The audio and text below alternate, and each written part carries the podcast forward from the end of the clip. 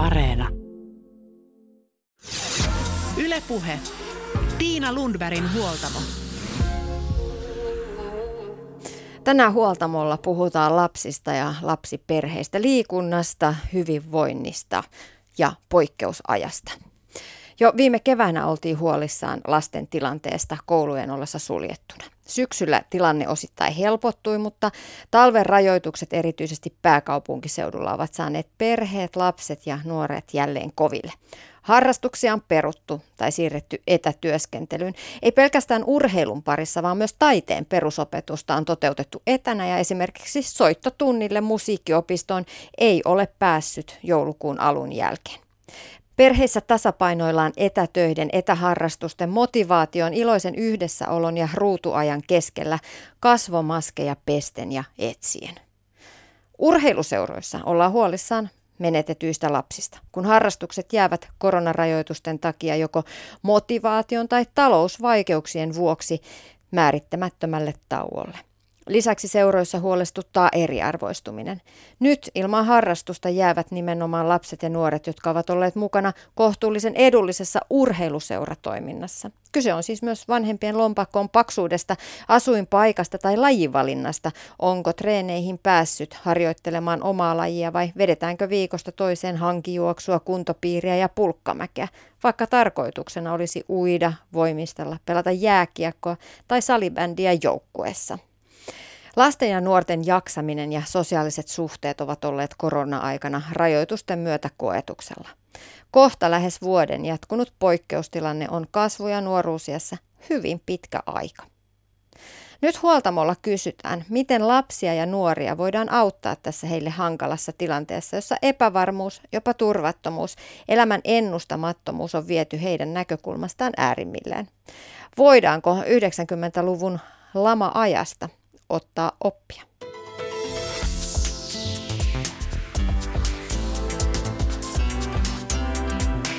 Yle Puhe.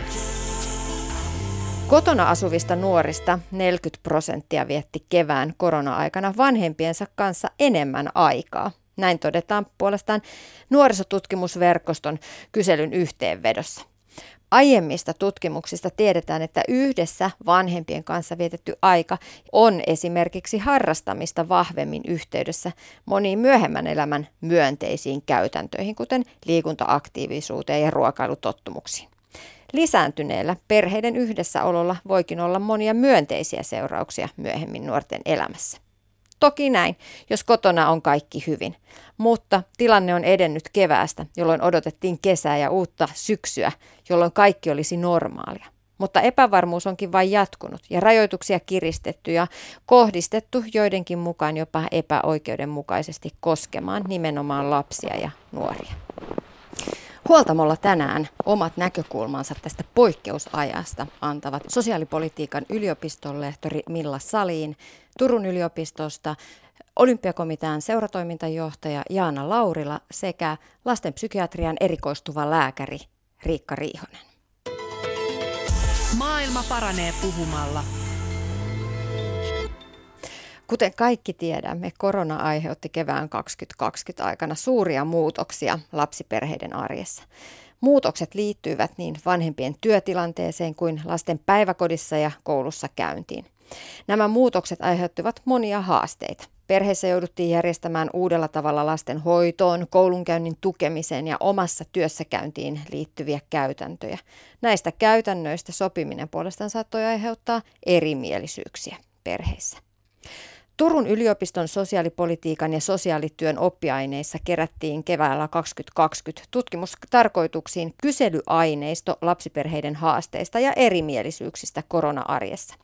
Kerätyn aineiston pohjalta tutkitaan korona-arkea suomalaisissa lapsiperheissä. Tutkimuksessa mukana on ollut sosiaalipolitiikan yliopiston lehtori Milla Salin ja hän on seuraavaksi huoltamon haastateltavana ja hänen kanssaan perataan hieman viime kevättä ja sitä, mitä johtopäätöksiä tästä ajasta voidaan tehdä nyt, kun poikkeusaika vain jatkuu ja jatkuu. Miten perheissä voidaan?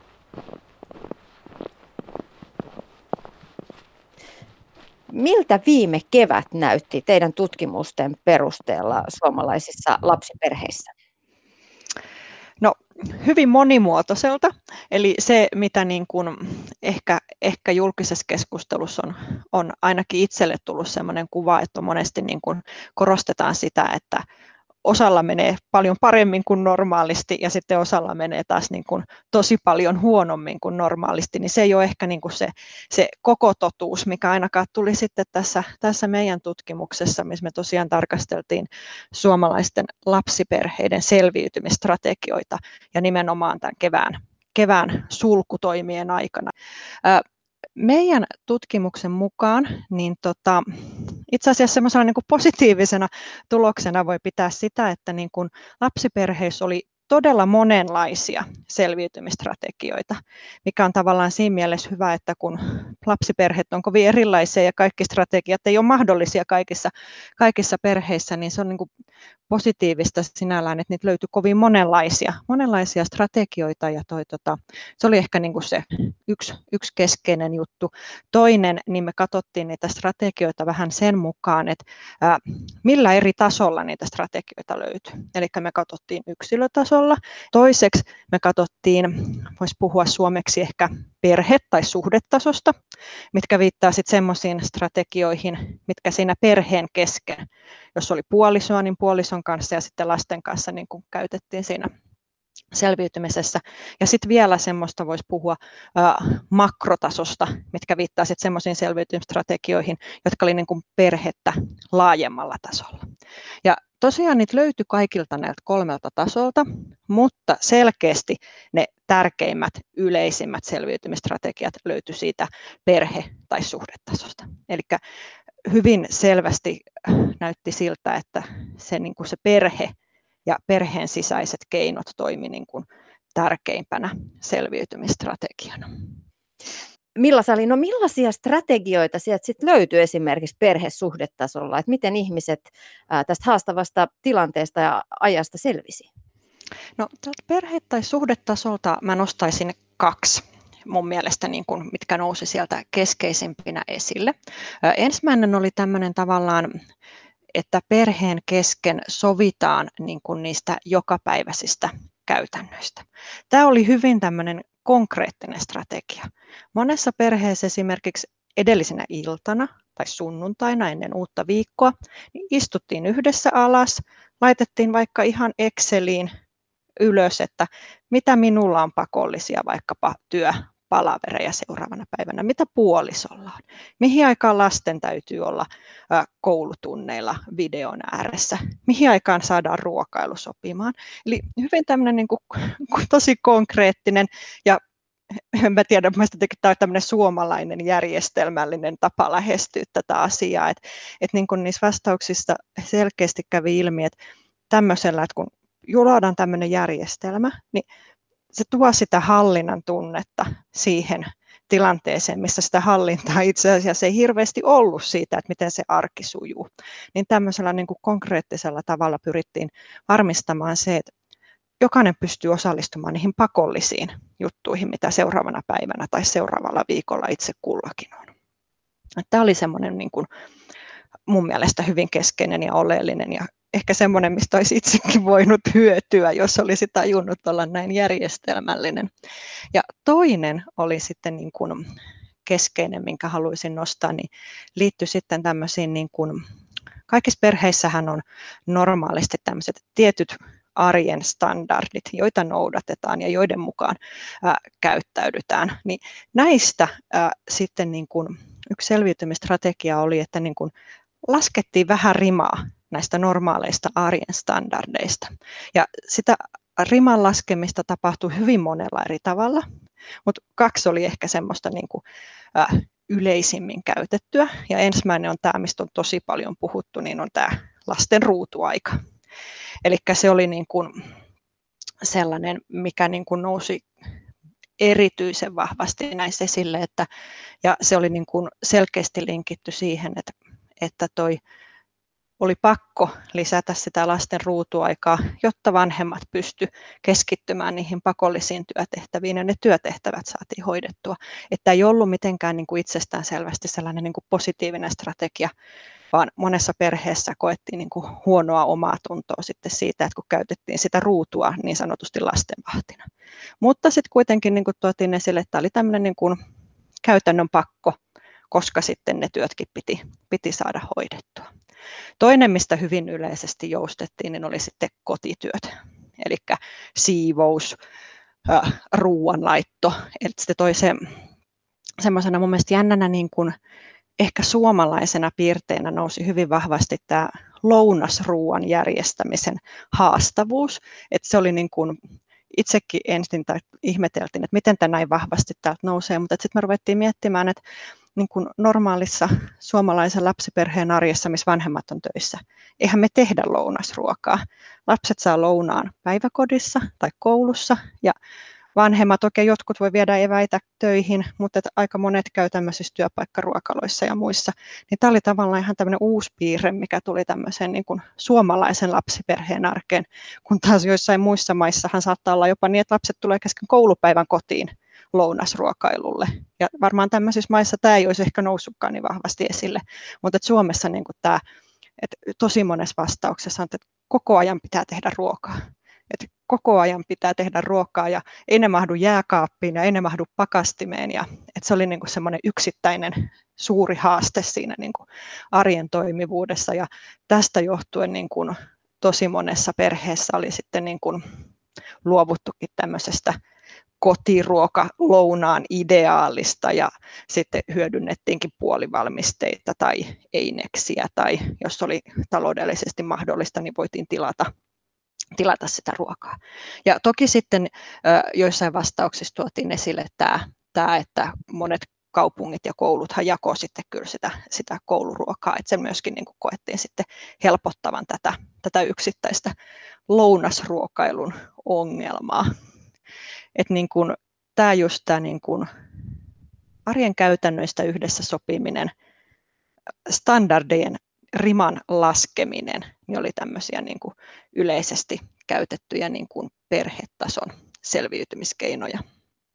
Toki sitten aika mielenkiintoisesti sieltä nousi myöskin perheen kanssa yhdessä vietetty aika, mikä oli sinänsä jännää, koska tämä tilannehan ylipäänsä jo lisäsi sitä monissa perheissä, niissä perheissä, pystyttiin siirtymään etätöihin ja sitä yhteistä aikaa. Mutta tämä niin kuin, perheen yhtenä aika selviytymiskeinona niin linkitettiin sitten yhteiseen vapaa-aikaan. Et koettiin, että kun vietetään tätä arkeakin jo tässä yhdessä, niin sille vastapainoksi koettiin hyvin tärkeänä se, että vietetään sitten myöskin sitä vapaa-aikaa yhdessä. Ja niin kun silloin oli tietysti kevät ja kivat ilmat, niin ulkoilu, ulkoilu nousi siellä niin kuin tämmöisenä yhtenä keskeisenä perheen niin kuin yhteisen ajan, ajan niin kuin selviytymiskeinona sosiaalipolitiikan yliopiston lehtori Milla Saliin. Nämä oli siis tutkimustuloksia viime keväältä. No nyt tämä poikkeusaika on jatkunut kohta lähes vuoden. Osaatko sanoa, että kuinka paljon perheessä edelleen on käytössä näitä vastaavia selviytymistrategioita? Että suunnitellaan tarkasti, että kaikki pystyy tekemään omat esimerkiksi haastattelunsa itse täällä kotikonttorilla ja milloin mies aloittaa oman kokouksensa, jotta meillä laajakaista riittää.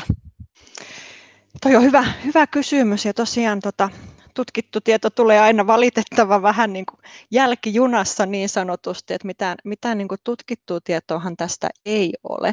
Ja toki tässä on semmoinen, että syksy on ollut pikkasen erilainen. Että toi kevät, että okei, se tuli yllättäen ja se tuli ryminällä, mutta sitten kun me oltiin siinä sulkutilanteessa, niin sitten me tiedettiin, että nyt me ollaan tässä, lapset on kotona, ne on tällä viikolla kotona, ne on ensi viikolla kotona, ne on sitä seuraavallakin viikolla kotona. Nyt jos me mietitään, miten tämä syksy on mennyt monessa paikassa, niin näitä niin kuin vaikka koulussa tai päiväkodissa tulteita altistuksia, niin nehän tulee aika nopeasti. Se voi olla sillä tavalla, että koulusta tulee Vilma-viesti illalla, että hei, huomisesta eteenpäin siirrytäänkin etäopetukseen. Tai päiväkodista tulee tieto, että huomisesta eteenpäin ollaankin karanteenissa. Niin vaikka se kevät oli yllättävä, niin musta tuntuu, että syksyssä on ehkä vielä enemmän ollut tämmöisiä yllätysmomentteja, kun ei ole voinut tavallaan ennakoida, että koska se mahdollisesti sattuu omalle kohdalle, että tuleekin se ilmoitus, että huomisesta eteenpäin lapset on kotona. Ja mä näkisin, että, että silloin on niin kuin ehkä perheillä vielä enemmän haasteita, kun sun pitää illalla päättää, että hei, miten me järjestetään, jos on pieniä lapsia. Tietysti isompien koululaisten kanssa ei ole ihan niin akuutteja ongelmia, mutta että niin päiväkoti-ikäisten ja ehkä vielä niin kuin ekatokaluokkalaisten kanssa, että voiko niitä jättää yksin. Päiväkoti-ikäisiä ei voi jättää yksin kotiin. Et perheet joutuu aika nopeasti tekemään nyt ne suunnitelmat, että hei, jos on puoliso, kaksi vanhempaa, kumpi jää mahdollisesti kotiin, miten jaetaan sitä vastuuta, miten me huomenna hoidetaankin sitten ne pakolliset työtehtävät ja ne mahdollisesti lapsen kouluun osallistumiset, että tavallaan tästä tämmöisten niin kuin, noissa just meidänkin niin kuin tuloksissa korostui hirveästi se, että sitten kun tätä oli eletty vähän aikaa tätä sulkua, niin nämä rupesi niin kuin muotoutumaan nämä strategiat ja käytännöt. Ja nyt meillä ei ole syksyllä ollut sitä mahdollisuutta, niin mä luulen, että varmaan, tämä on nyt tietysti ihan, ihan arvailua, mutta ihmettelisin, jos ne strategiat olisivat jotenkin täysin erilaisia. Et nyt niitä on vaan ehkä täytynyt soveltaa niin kuin pikkasen nopeammin ja sitten niin kuin just miettien niin kuin vaikkapa tämmöisiä niin kuin yksinhuoltajaperheitä, jos ei ole välttämättä sitä toista vanhempaa, kenen kanssa voisi sitten lähteä sopimaan sitä, että hei, kumpi meistä jää kotiin. Niin ne voi olla jopa niin kuin haastavampia ne, ne tilanteet mun mielestä tässä syksyllä. Niin ja se vaatii sellaista niin kuin epävarmuuden sietoa nyt tällä hetkellä ihmisistä ja ehkä havaittavissa alkaa olla jo turnausväsymystä etätyöhön, poikkeusajan järjestelyihin lasten harrastuksissa ja koko, koko siinä muussa elämässä. Ihan varmasti, ihan varmasti, että toi, mä itse jotenkin ajattelen, että tämä rokotteen valmistuminen tuli niin kuin aika varmaan taktisella hetkellä, että sitten taas vähän samalla tavalla kuin keväälläkin ajattelin, että okei, tämä on väliaikaista, että kyllä me palataan tästä, niin nyt ehkä toi, niin kuin, että rokotus saatiin valmiiksi ja rokotukset on vaikkakin nyt sitten vähän, vähän hitaalaisesti käynnistynyt, niin tässä voi olla hyvin sellainen niin kuin samantyylinen tilanne ihmisillä, että taas ajatellaan, että okei, kyllä se niin kuin valoa tunnelin päässä, päässä näkyy, että toi, mä luulen, että jos rokotteen valmistuminen olisi viivästynyt, niin me oltaisiin hyvin erilaisessa tilanteessa niin kuin ihmisten jaksamisen ja turnausväsymyksenkin kanssa. Et niin kuin, sehän, mikä mun mielestä tässä on niin kuin huolestuttavaa, niin on just se, että tässä meidän aineistossahan oli, niin kuin, no, oli pääsääntöisesti naisia ja aika korkeasti koulutettuja.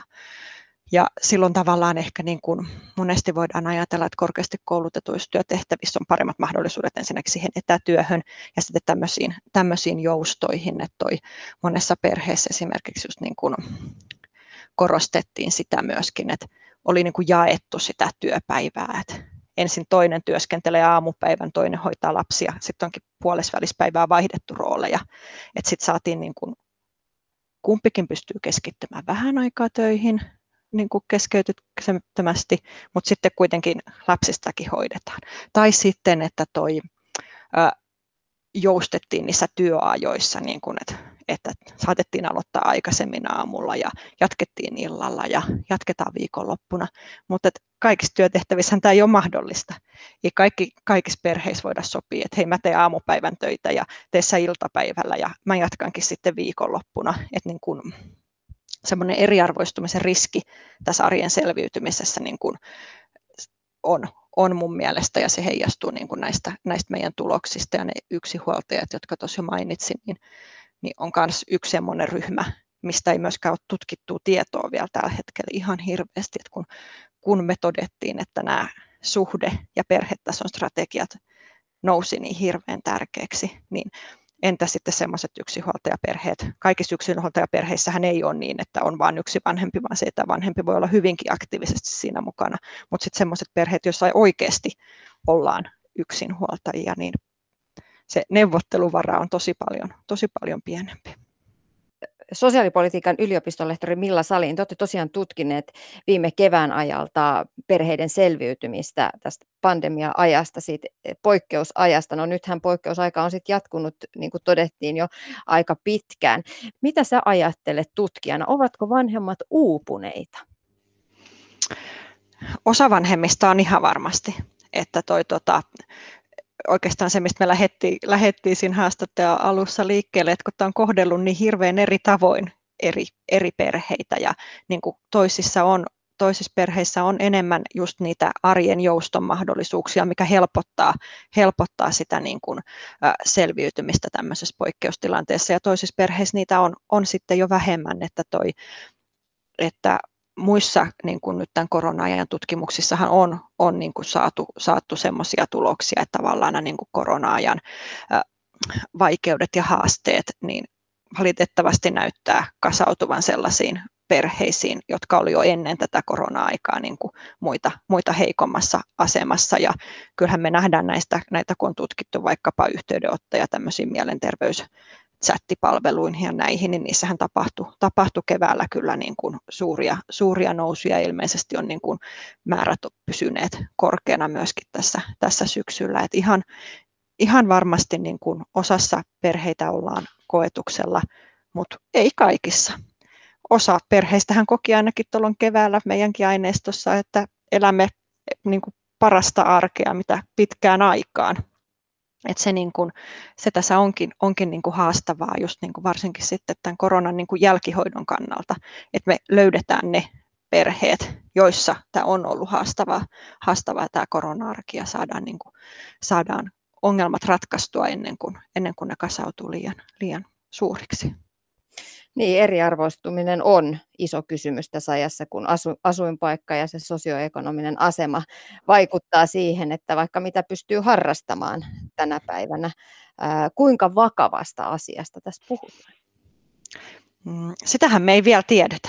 Et me on, tilanne on niin sanotusti päällänsä vielä tällä hetkellä, että toi, jos niin kuin mietitään, että kuinka kauan me ratkottiin silloin aikanaan 90-luvun alun laman ongelmia. Että se, niin kuin, se, se on niin kuin syytä muistaa, että jotain me nähdään jo nyt, että jotkut niin kuin haasteet ilmenee heti ja esimerkiksi niin kuin, tota, lähisuhdeväkivallan osalta on myöskin havaittu, havaittu niin kuin tilastoissa nousua, mutta sitten niin että ei pidä unohtaa sitä, että monet asiat on semmoisia, että ne vaikutukset ilmenee vasta pidemmällä aikavälillä. Et niin kuin nyt ei ole vielä sen, sen tilinteo hetki, että kuin, kuin hyvin on mennyt, vaan sitä pitää katsoa, katsoa sitten myöhemmin, myöhemmin että mikä se, mikä se lopullinen, lopullinen tilanne on. Niin, 90-luvun lama vaikutti vahvasti perheisiin ja myös lapsiin. Sitä ei silloin ajateltu, siihen ei ehkä kiinnitetty huomiota, ei tiedostettu. Nyt, nyt meillä on tietoa ja ymmärrystä ja osaamista enemmän myös, myös näihin asioihin. Mitä, mitä voidaan oppia 90-luvun lamasta jotta, ja siitä jälkipyykistä, että ei nyt ehkä ajauduttaisi ja toistettaisi samoja virheitä? Joo, tämä on, tämä on ollut niin kuin mielenkiintoinen keskustelu ja just toi, että ei saa toistaa samoja virheitä. Se on todella monta kertaa kuultu niin poliitikkojen kuin asiantuntijoiden, erilaisten koronatyöryhmien niin kuin johtopäätöksenä, että nyt ei saa toistaa niitä 90-luvun alun laman virheitä.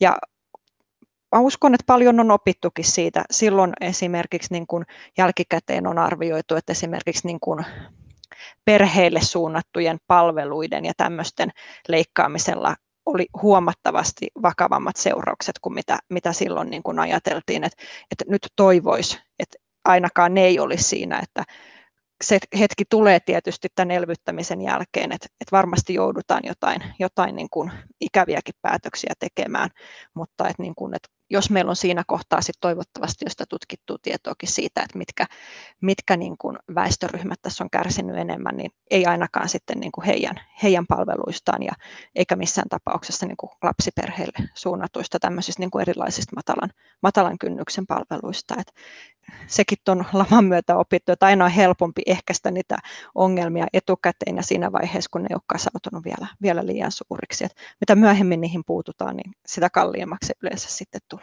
sekä yksilölle että yhteiskunnalle. Ylepuhe. Tiina Lundbergin huoltamo.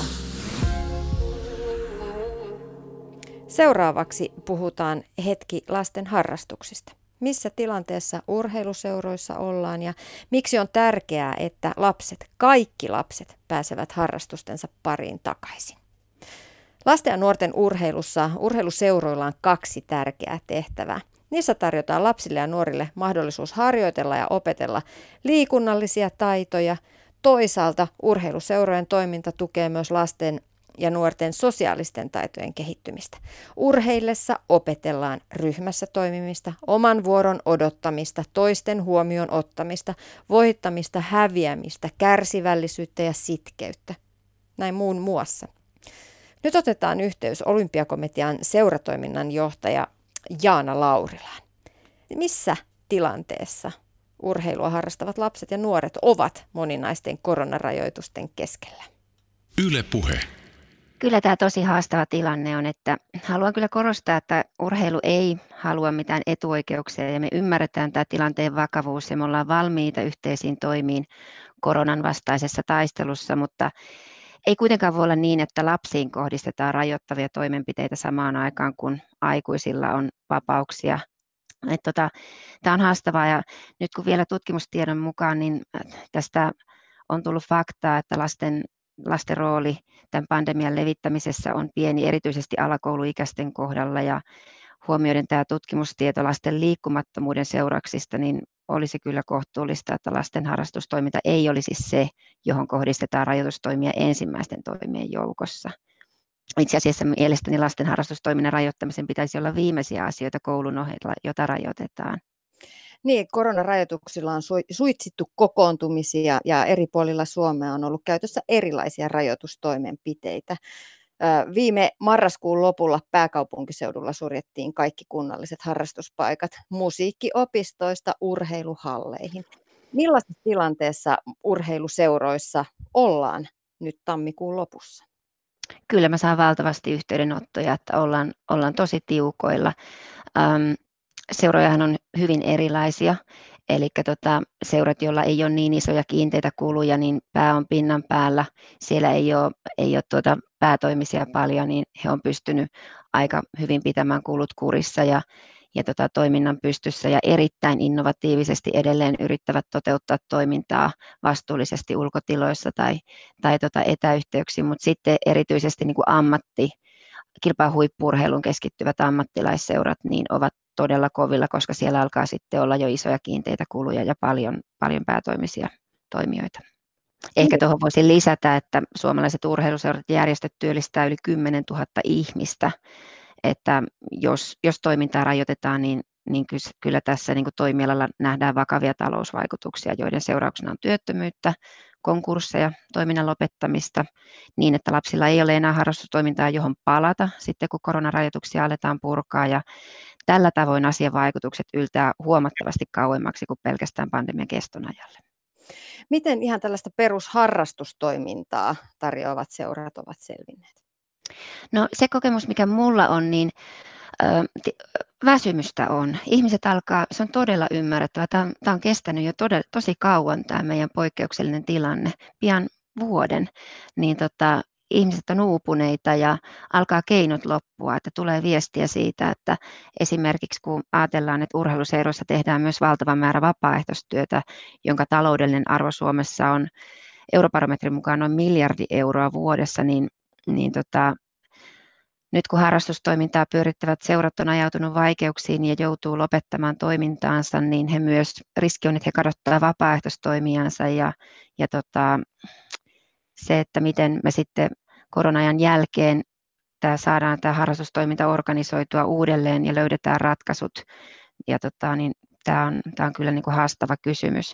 Mutta niin kuin sanoin tuossa jo aikaisemmin, että, että lasten ja nuorten harrastustoiminnan puolella, jossa kustannukset vielä on on, on ollut maltillisempia, niin, niin tota, seurat on aika hyvin, kohtalaisen niin kuin hyvin selvinnyt ja kiitos myös erikseen tähän tarkoitettujen seuratukien, mutta kyllä mä näen sitten nämä niin kuin, ihan nämä psykologiset vaikutukset niin kuin erittäin raastavina sekä ihan seuratoimijoille, järjestäjille, vapaaehtoisille, että tietenkin myös niin kuin lapsille ja nuorille ja myös heidän valmentajille. Seuratoimintajohtaja Jana Laurilla puhutaan vielä hetki siitä seuratoiminnasta, niistä ihmisistä, jotka pyörittää seuroissa vapaaehtoisena moni, moni sitä seuran työtä. Kuinka vahvasti siellä on sitä uupumusta, uupumusta nyt tähän tilanteeseen esillä? Ainakin se viesti, mitä mä oon itse saanut, on se, että, että nyt niin kuin kaikki kiva on viety pois, eli se toiminta, se miksi ollaan siellä seurassa mukana, ne lapset, kohtaamiset toisten ihmisten kanssa. Nyt ollaan vaan etänä kokouksissa ja mietitään, että miten viestitään näistä rajoituksista jälleen ja kuinka saadaan talouden luvut kuriin. Eli se niin kiva toiminta on jäähyllä, mutta kuitenkin niin raskasta kokoustamista väellä jatkuvasti edessä. No sepä se, kun urheiluseura on todella monelle ihan niin kuin toinen perhe. Se on se yhteisö, joka tuo lisäarvoa, va- valtavasti niin kuin lisäarvoa monen elämään ja, ja tota, tavallaan niin kuin sen perheen kanssa oleminen ei ole mahdollista samalla lailla kuin aiemmin, niin se on uuvuttavaa. Ja, ja tämä, koko ajan tämä jatkuva innovatiivinen uudelleenjärjestely ja jatkuvasti niin kuin tässä tilanteessa eläminen ja, ja, tota, ja sitten myös aiheuttaa, aika paljon tulee ihmisiltä, kun tämä epävarmuus on jo tunteena niin, kuin niin vahva tila, että kun ei tiedetä, että mitä tapahtuu, niin ihmiset alkaa olla uupuneita tähän epävarmuuteen ja, ja tota, riittämättömyyteen ja, ja tota, he kokee, kokee niin tosi isoja haasteita, että miten saada johdettua näitä vapaaehtoisia, että se kipinä, jota liikunta ja urheilu parhaimmillaan ja seuratoiminta tuo siihen yhteisöön, että miten se saadaan niin pysymään hengissä, niin se on, se on kyllä haastavaa. Sitten mä näen tosi tärkeänä tämän tota, kun jos ajatellaan niin kuin urheilevia lapsia ja nuoria, nyt jos puhutaan heistä, myös aikuisista, niin totta, nämä haitat, kun näin rajaudu vain näihin fyysisiin vaikutuksiin, että rajoitusten seurauksena lapset ja nuoret menettää myös ne urheilun myönteiset, henkiset ja sosiaaliset hyödyt.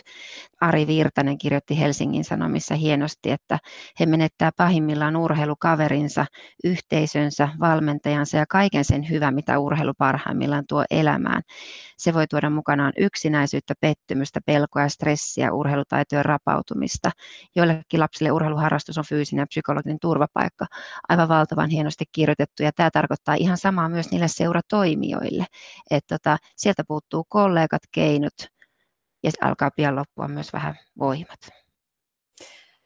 puhutaan näistä lapsista ja nuorista vielä lisää. Lapset ja nuorethan on kuitenkin aika sellainen iso, iso joukko, jossa on monenlaisia tilanteita. Esimerkiksi pienet, pienemmät lapset, pienet harrastajat on aika eri tilanteessa kuin sitten jo teini-ikää lähestyvät tai jo teinit iässä olevat nuoret.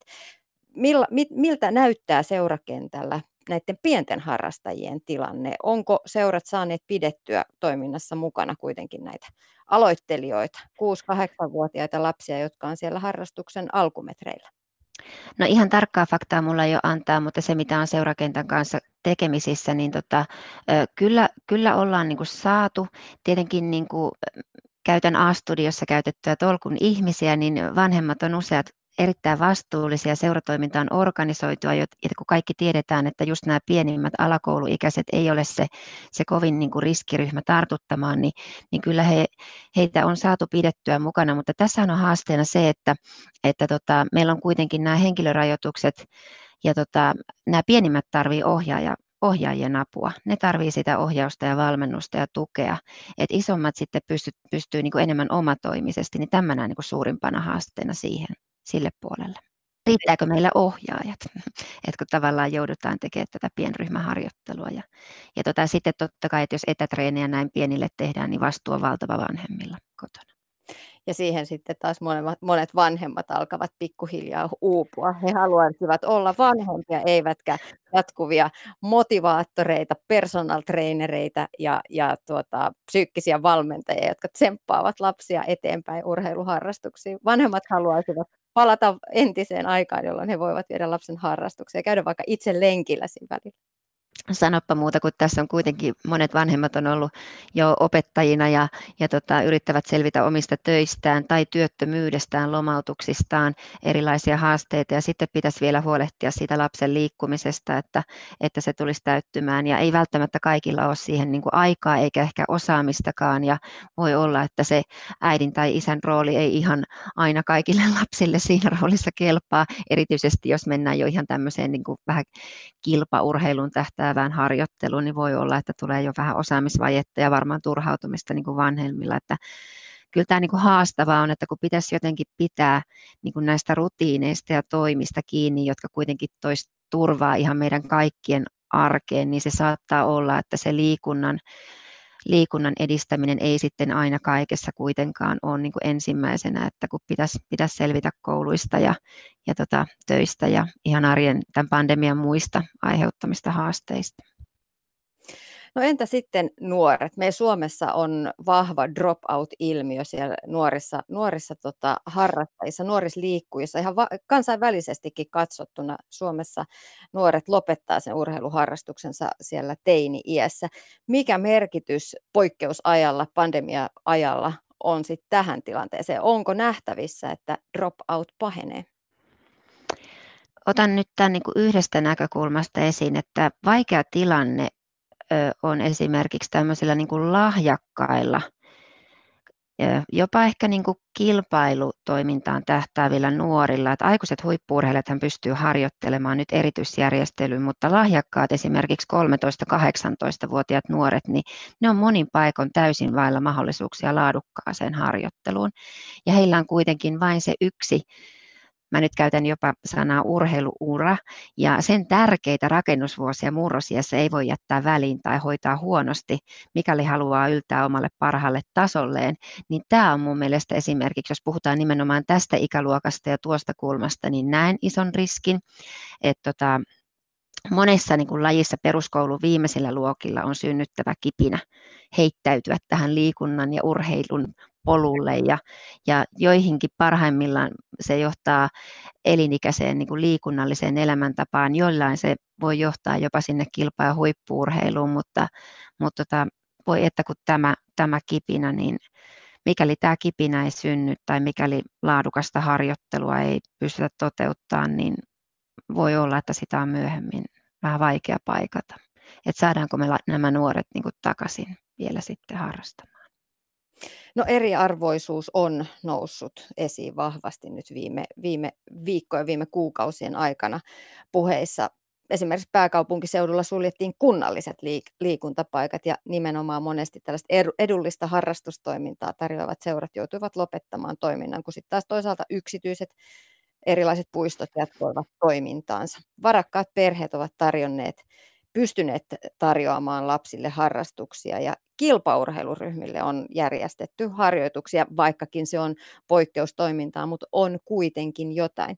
Ja nyt nimenomaan nämä kevyet harrastusryhmät ovat jääneet tauolle. Ehkä ne lapset, jotka kipeimmin semmoista ohjattua liikuntaa sen liikunnallisen elämäntavan näkökulmasta tarjoaisivat. Miten olympiakomitean suunnalla on pohdittu tätä eriarvoisuutta? Tämä on, tämä on tietenkin niin kysymys, joka, jonka kanssa me painitaan, niin kuin ollaan painittu e-, ennen pandemiaa, että mä pidän tosi positiivisena tätä ministeriön lanseeraamaa Suomen harrastamisen mallia, jonka se, se tavoite on, että jokaisella lapsella olisi yksi harrastus, ainakin yksi harrastus, ja maksuttomuus liittyy siihen, että se olisi koulupäivän yhteydessä. Niin tota, mulla on todella isot positiiviset odotukset niin tämän mallin edistämiseen. Ja nythän pilottivaihe oli marraskuussa ja 112 kuntaa lähti tähän mukaan, mutta kun nyt meillä on pandemia, niin miten me päästään toteuttamaan sitä, mitä niin kuin esimerkiksi liikunnan harrastamisesta, jos puhutaan, että seurat tarjoaa kunnille niitä palveluita sinne iltapäiviin, joita toteutetaan, niin nyt pääseekö ne toteuttamaan sitä johtuen tästä pandemiasta, että aivan mahtava niin kuin malli. Ja se oli vielä niin, että 21, 22, 23 tämä tulee hakuun 14,5 miljoonaa euroa niin kuin harrastamisen edistämiseksi. Aivan valtavan hieno juttu, mutta kyllä mulla on niin kuin huoli siitä, että miten me saadaan tämä hieno, hieno tota, ohjelma niin kuin, tota, ja malli nyt sitten jalkautettua tässä erikoisessa tilanteessa. Seuratoimintajohtaja Jana Laurila Olympiakomiteasta. Urheiluseuroissa tehtiin viime syksynä paljon työtä turvallisuuden eteen. Valmentajat valmensivat maskeissa, käsiä pestiin ja desinfioitiin, välineitä puhdistettiin, ryhmät pidettiin erillään, pariharjoituksia ei tehty, turvaetäisyyksistä muistutettiin. Tämä kuulostaa siltä, että on tehty kaikki voitava pandemian eteen. Kuinka vahvasti siellä urheilukentällä on, on niin kuin laajasti otettu huomioon myös turvallisuusasiat? mun mielestä seurat on toiminut aivan valtavan niin kuin vastuullisesti ja esimerkillisesti.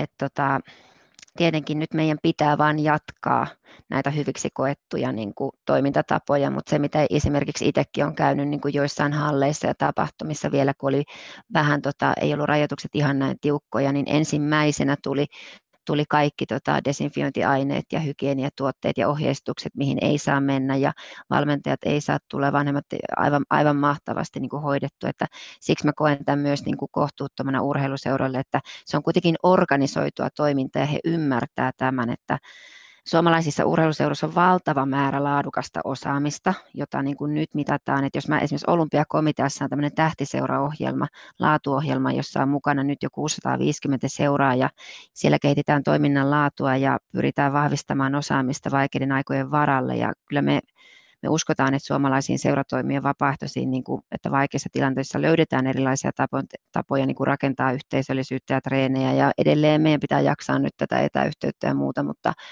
mulla on kyllä näkemys, että seurat on, on toiminut erittäin vastuullisesti ja erittäin innovatiivisesti ja siksi tämä tuntuu niin älyttömän kohtuuttomalta. Miten Jaana Laurila kannustat vielä seuraväkeä jaksamaan rajoitusten ja sen epävarmuuden keskellä?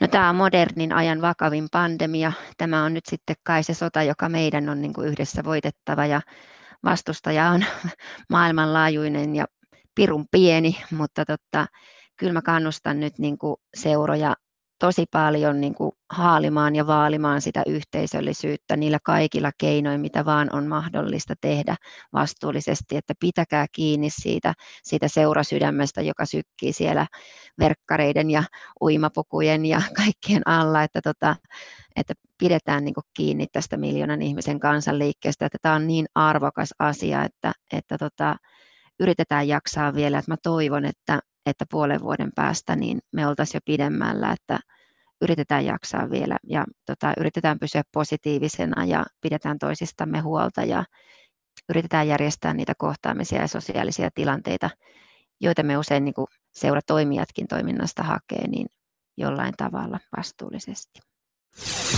Ylepuhe. Tiina Lundbergin huoltamo.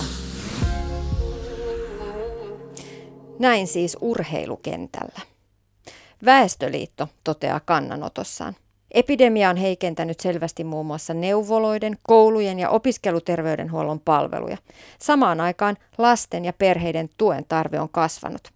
Perheitä ovat sairastavuuden lisäksi kuormittaneet koulujen ja päiväkotien sulkemiset, etäkoulu, etätyö, työllisyystilanne, omista vanhemmista huolehtiminen. Lasten ja nuorten jaksaminen ja sosiaaliset suhteet ovat olleet korona-ajan rajoitusten myötä koetuksella.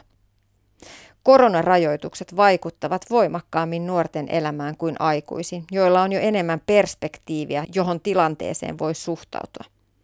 Välttämättömät rajoitukset ovat hankaloittaneet koulunkäyntiä, opiskelua ja harrastustoimintaa. Ystävien tapaaminen ja nuorten seurustelu ovat vaikeutuneet. Yksinäisyys ja osattomuus on lisääntynyt. Miten tilanteen näkee lastenpsykiatriaan erikoistuva lääkäri Riikka Riihonen? Miten lapsiperheitä voidaan tukea tässä ajassa? Miten lapsia ja nuoria voidaan auttaa pettymysten keskellä sietämään epävarmuutta ja, ja tätä kummallista aikaa? Maailma paranee puhumalla. No ensinnäkin kannattaa muistaa, että tämä ei ole ensimmäinen mm, poikkeusaika maailman historiassa, että aina niitä on ollut välillä ja nyt on tällainen poikkeusaika. Ja mun mielestä niin kuin ylipäätään kaikissa haastavissa olosuhteissa elävien lasten kanssa olisi tärkeää pitää mielessä se, että keskitytään erityisesti siihen, mitä voidaan tehdä ja mikä on mahdollista, eikä niin paljon siihen, mitä ei voi tehdä ja mikä ei ole mahdollista. Eli yritetään pitää semmoista niin kuin normaalia, mahdollisimman normaalia arkea yllä, kaikki ne rutiineineen ja sitten niihin liittyvinä semmoisina kivoine hetkinen, mitä monissa perheissä kumminkin edelleen on ja useimmissa perheissä ihan joka päivä lapset ja nuoret on aika, aika laaja porukka ja siellä on, on lapsia ja nuoria niin kuin erilaisessa iässä ja erilaisessa elämäntilanteessa. Puhutaan hetki pienemmistä lapsista, tai alle kouluikäisesti. Heille vuosi erityistilanteessa voi olla jo aika iso osa elämää. Että jos ajattelee neljävuotiasta, niin nyt on yksi neljäsosa hänen elämästään eletty vähän tällaisessa poikkeusajassa. Miten tämä tilanne voi vaikuttaa näiden pienten lasten mieleen? No ensinnäkin niin niin pieniin lapsiin vaikuttaa eniten aikuiset, sen perheen vanhemmat ja muut läheiset aikuiset, mitä lapsella on. Eli jos aikuiset ovat niin sanotusti hyvässä kuosissa ja jollain tavalla niin kuin tasapainossa tämän haastavan tilanteen kanssa, niin silloin lapsikin voi hyvin. Ja tämä tiedetään lukuisista tutkimuksista, että vanhempien mielenterveys ja jaksaminen vaikuttaa suoraan kaikkiin lapsiin. Mutta että ja silloin se tarkoittaa myös, että jos lähiaikuiset kykenee toimimaan ja, ja jatkamaan arkea, niin lapsikin yleensä kyllä sopeutuu. Mutta pienten lasten kohdalla on nyt kiinnostavaa se, että osa näistä lapsista ei ehkä edes muista kohta tai tiedä sellaista aikaa, jolloin ei ollut näitä rajoitteita tapaamisten suhteen ja käsidesiä ja tämmöistä etäisyyttä. Ja, ja siinä kohdassa niin, niin se on niin kuin tavallaan se lapsen elämää ollut koko hänen elinaikansa ja lapset ottaa kaikki asiat vähän niin kuin annettuina, että näin nyt vaan asiat on. Ja se tekee lapsen elämästä tietyllä tavalla ehkä helpompaa. Eli meille aikuisille ja varsinkin teineille tällainen tilanne voi olla aika kova isku, mutta lapsen elämään se ei välttämättä ole niin iso muutos. Toisaalta sitten, jos on aikuisia, jotka voi huonosti ja on tosi kuormittuneita tämän korona-asian takia, niin kyllä se vaikuttaa myös näihin pieniin lapsiin. Ja se tiedetään tosiaan lukuisista tutkimuksista, että lasten psykiatrisissa häiriöissä tai tämmöisten häiriöiden kehittymisessä riskitekijät on usein liittyy vanhempien omaan tilanteeseen. Ja sitten vaikkapa köyhyys on tällainen keskeinen asia, josta tiedetään, että sillä on merkitystä lasten psyykkisen kehityksen kannalta, että, että nämä tämmöiset negatiiviset muutokset on olemassa ja, ja ne varmasti tulee tavalla tai toisella vaikuttamaan lasten elämään. No puhutaan sitten isommista lapsista ja nuorista. Nyt paljon on ollut käyty keskustelua siitä, että, että mitä vaikuttaa lapsiin se, että harrastukset ovat jäissä. Joissain puheenvuoroissa painotetaan sitä, että kyllähän sitä on ennenkin pärjätty ilman har- harrastuksia ja, ja että nythän sitten perheillä on aikaa olla yhdessä. Mitä sinä ajattelet lastenpsykiatrian erikoistuvana lääkärinä, mikä merkitys harrastustoiminnalla on sitten isommille lapsille, jos ei nyt puhuta alle kouluikäisistä, vaan kouluikäisistä ja sitten jo nuorista? No jos puhutaan kouluikäisistä ja nuorista, niin tämä ei ole mustavalkoinen asia. Että meitä on ihmisiä selvästi erityyppisiä. Osa ihmisistä tarvii säännöllisen harrastuksen, säännöllisen arjen, nauttii siitä, että joka päivä on jotain kodin ulkopuolista tekemistä. Osa ihmisistä ei kaipaa tällaista, he kaipaavat enemmän semmoista niin kuin rauhaa ja aikaa. Heille riittää, että joskus on joku yksittäinen harrastus vaikka kerran viikossa.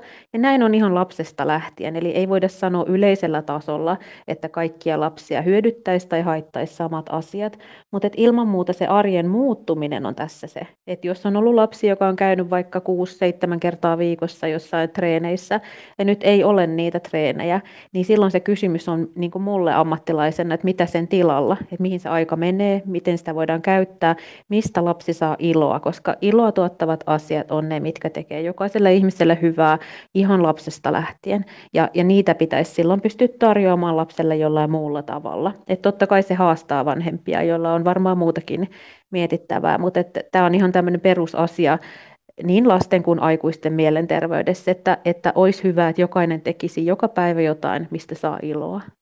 Ja sitten jos ajatellaan teinejä, jotka alkaa jo uupua ja mikä on ihan ymmärrettävää ja nuoruusikäiset haluaa mennä ja tehdä ja nähdä maailmaa ja näin, niin, niin tota, tässäkin minusta on tärkeää juuri keskittyä siihen, mitä voidaan tehdä, eikä niinkään siitä, mitä ei voi. Ja tämä jaettu kokemus tästä, että nyt kukaan nuori ei voi tehdä niitä asioita, mitä haluaisi, niin, niin se on asia, mikä voi olla niin kuin, resurssi, koska silloin ei ole vaan niin, että oma nuori jää jostakin paitsi. Mutta sitten myöskin meidän aikuisten asennoituminen, että uskotaanko me, että tämä menee parempaan suuntaan. Että ihmisten on ehkä helpompi hyväksyä sellaisia haasteita, jotka on väliaikaisia, ja ainakin itse näen tämän väliaikaisena tilanteena, että sillä nuorella tulee vielä vaihe, missä hän voi tehdä niitä asioita, mitä, mitä sitten haluaa kodin ulkopuolella. Ja sitten vielä yksi tärkeä asia mun mielestä niin lapsille kuin aikuisille, että sen fokuksen tulisi kuitenkin olla siinä arjen toiminnassa ja eikä niinkään siinä maailman tuskassa. Et toki tämä on huolestuttava ja ahdistava tilanne hyvin monelle ihmiselle, mutta juuri se, että yritetään vaikuttaa niihin asioihin, mihin pystyy. Niin, tässä viimeisen vuoden aikana monissa perheissä on, on opeteltu ainakin tosi vahvasti pettymyksen sietoa. Monia kivoja asioita on peruttu. On, on järjestetty ylioppilasjuhlia poikkeusoloissa. Ei ole ehkä pystytty järjestämään rippijuhlia lainkaan.